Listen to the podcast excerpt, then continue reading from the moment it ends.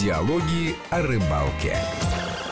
Здравствуйте, уважаемые слушатели. Это программа «Диалоги о рыбалке». О чем мы будем говорить в этой программе? Для чего мы ее вообще делаем? Э, хотим поделиться ну, тем большим опытом, который у нас есть. Не опытом, не рыболовным в данном случае, хотя им тоже в какой-то степени, а просто теми знаниями, которые получили в э, экспедициях. Потому что объездили, ну уж Леша-то я поменьше, а э, Леша объездил буквально весь бывший Советский Союз и не только, можно сказать, и мир практически. Везде, где что-то ловит, везде, где есть рыбаки, там он Э, побывал. Просто хотим рассказать об этих местах, о том, как туда добираться, какая рыба водится, о том, какие снасти с собой люди берут, да и вообще о том, как рыба клюет или не клюет, и, и на что ловится. Я бы даже к этому добавил еще э, следующую вещь. Не так важно научиться ловить рыбу, потому что тем больше людей научится это делать, тем меньше рыбы останется. А вот правильное отношение к рыбе и правильное отношение к природе,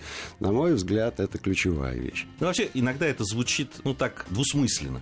Э, меня очень часто, в том числе и, наш, и мои коллеги, упрекали, что вот ты говоришь о правильном отношении там, к рыбе, к тому, как э, нужно относиться, а сам ее ловишь и убиваешь. Но э, вот ты как сам вот с этой двойственностью ну, я довольно спокойно с этим мирюсь. Э, никто, конечно, не отменял э, рыбу в качестве продукта питания. И не будем здесь лукавить. Но, с другой стороны, очень правильно изымать столько рыбы, сколько ты можешь утилизировать. Ну, условно говоря, съесть, закоптить, засолить, привезти друзьям и родственникам. Если ты ловишь рыбы больше, ну, отпускай то, что тебе не нужно но пытайся при этом сохранить, потому что в той же Астрахани температура и воды, и воздуха такова, что если рыба проведет в садке 3-4 лишних часа, то она не жилец. А это обидно. Это обидно, а главное неправильно. Угу. А когда мы начинали, помнишь, программу «Диалоги о рыбалке», очень многие из наших приятелей, рыболов, говорили, слушайте, вы счастливые люди, вы совместили свое хобби с работой, и мало того, что получаете удовольствие, еще и деньги а, зарабатываете. На самом деле это не совсем так, согласись.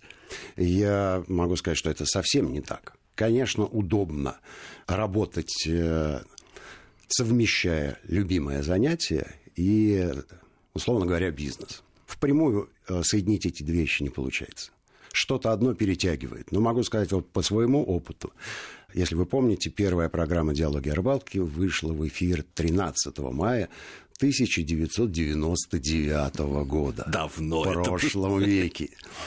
И за это время много воды утекло, много рыбы выловлено. Но вот лично для меня эта ситуация закончилась тем, что рыбалку я люблю теперь не так сильно. То есть она перестала быть хобби, стала работой. И, конечно, я получаю удовольствие от работы, получаю удовлетворение, но из разряда хобби я рыбалку исключил.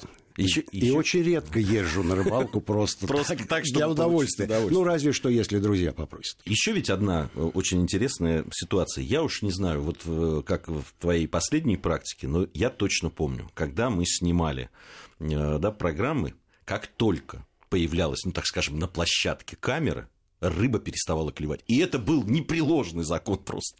Это абсолютная правда. И я думаю, что самый большой э, для нас вопрос был, когда мы начинали этот проект, а как заставить рыбу клевать. Что делать, если мы выехали даже в далекую экспедицию, где все гарантировано, а появление камеры, вот закон срабатывает, рыба перестает клевать, и а, можно ли сделать телевизионную программу, где люди стараются, но ничего не ловят? А, если честно, пару раз удалось нам такую программу сделать, но не больше. Все остальное время приходилось просто вот отсюда, собственно говоря, вот это вот понятие работы. Ну, пришел на обычную рыбалку с друзьями. Ну, есть шашлычок, и есть сопутствующие обстоятельства, хорошая погода, рыба не клюет, да и ничего страшного. А если ты приехал на съемки, и у тебя эфир через неделю, а тебе надо сделать 26 интересных минут, правдивых, честных, ярких и желательно с рыбой.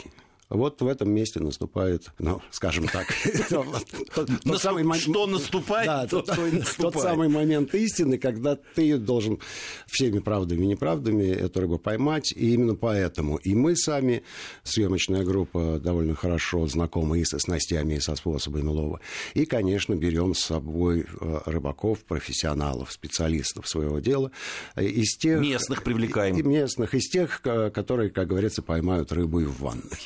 Но, кстати, вот еще один миф а, по поводу рыбных мест. А, ведь многие считают, что ну, достаточно выехать э, в места, где рыбы должно быть много, ну, условно, там, да, на Камчатку, например, о которой скоро пойдет речь, или там в низовье Волги, то эта рыба должна, просто обязана клевать, потому что мы приехали, и это рыбная мека. Но ведь это тоже не совсем так. Ну, во-первых, времена меняются. То, что было 15 лет назад, э, сейчас э, нуждается в серьезной редакции, скажем так, относительно количества рыбы. Та же Астрахань, которая традиционно считалась мекой, и рыболовы с удовольствием наезжали туда и без счета ловили эту рыбу и привозили с собой, и страшно радовались тому, что у них есть возможность и на следующий год приехать и гарантированно наловить рыбу. Сейчас э, ситуация изменилась. Во-первых, люди стали более умелыми, скажем так появились снасти, появились хорошие приманки, э, появилось довольно много обучающих программ, которые э, сильно подняли уровень э, подготовленности рыболова. В связи с этим и рыба, она, я думаю, не такая уж хладнокровная тварь, и с мозгами у нее все в порядке. Поэтому и рыба научается вести себя с рыболовами так, чтобы на крючок им попадаться как можно меньше. Я имею в виду прежде всего трофейные экземпляры, потому что если рыба выросла до такого размера, значит, у нее накопилось достаточное количество знаний для того, чтобы избегать прямого контакта с рыболовом. Прямого контакта. Да, сначала прямого контакта с крючком, а потом и с рыболовом. А вот ты затронул, сейчас сказал о трофеях. Вообще все рыбаки, их можно действительно ведь разделить на тех, кто любит рыбалку как времяпрепровождение, как э, времяпрепровождение с друзьями в хорошей компании, и есть рыбаки действительно одержимые. Вот те, кого принято называть трофеистами, да, такими людьми, которые в прямом и переносном смысле ловят трофей. К счастью, их абсолютное меньшинство. То есть это какой-то один процент, может, от всех рыболовов. Это те люди, которые проводят на рыбалке все свое время без остатка и не мыслят себя без рыбалки. А большинство других людей едут на рыбалку за компанию. Желательно, конечно, с теми людьми, которые умеют ловить. Но те как раз предпочитают одиночество. Поэтому баланс этих сил сохраняется, и поэтому рыбы у нас достаточное количество. Ну, тоже э, предвосхищая там, э, программы наши, которые, я надеюсь, будут выходить каждую неделю на Вести ФМ, ведь есть люди, которые предпочитают тот или иной способ ловли.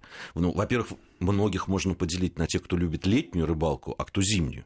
Есть, конечно, и те, которые или зимой, и летом ловят. Но вот есть, мы встречали с тобой этих людей, которые любят ловить только зимой. Летом, я, я скажу даже больше. По статистике зимних рыболовов э, больше, чем летних. Вот удивительная история. Ну, зимняя страна.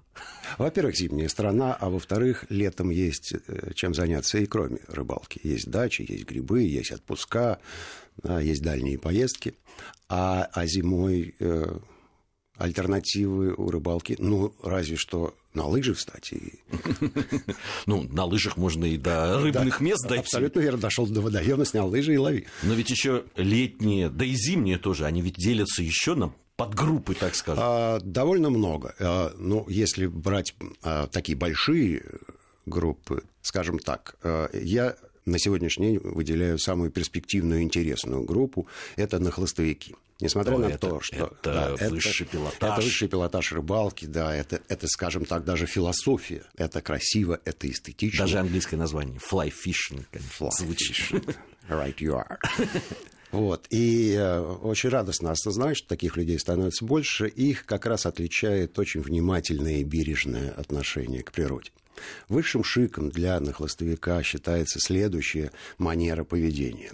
Он приходит на водоем и в течение нескольких часов внимательно рассматривает окрестности, выясняя, на какую мушку лучше всего сегодня может брать рыба. После этого достает станочек специальный, эту мушку вяжет из подручных материалов, добивается результата, ставит себе пятерку в зачет, а рыбу выпускает получил человек удовольствие вот таким вот образом. Да, ну а, давайте суть. У нас буквально сейчас полторы минуты. Мы суть флайфишинга все-таки э, нахлысто объясним, а потом уже перейдем к практическим вещам в следующей части а, нашей программы. Э, что такое нахлыст вообще? На хлыст в русском названии содержится ответ на вопрос. При помощи шнура и техники заброса шнура можно э, доставить легчайшую приманку как они говорят на холостовике, презентовать рыбе легчайшую приманку. Вот, э, собственно говоря, суть. Да, а мушки это, это может быть действительно и мушка, это может быть личинка, ну, я так из скажу, которой изображает. Что, да, мушек огромное количество, они подразделяются на стримеры, это имитация малька, фантазийные мушки, которые не имитируют ничего, и мушки, которые имитируют конкретных вид, конкретные виды насекомых. Ну и дальше там есть мушки сухие, есть мушки мокрые, я и думаю, так далее, и так далее. Я думаю, мы с тобой далее. об этом еще Безусловно. поговорим отдельно. Тема да, интересная. Тема интересная. А, сейчас мы прервемся. В следующей части программы мы, собственно, перейдем к тому, для чего эту программу затевали. Мы начнем говорить о рыбных местах, о местах, где мы э, побывали. Я напомню, отец-основатель диалогов о рыбалке Алексей Гусев у нас сегодня в гостях. И брат-основатель Гия Саралидзе. Да, и брат-основатель Гия Саралидзе. Мы продолжим. Диалоги о рыбалке.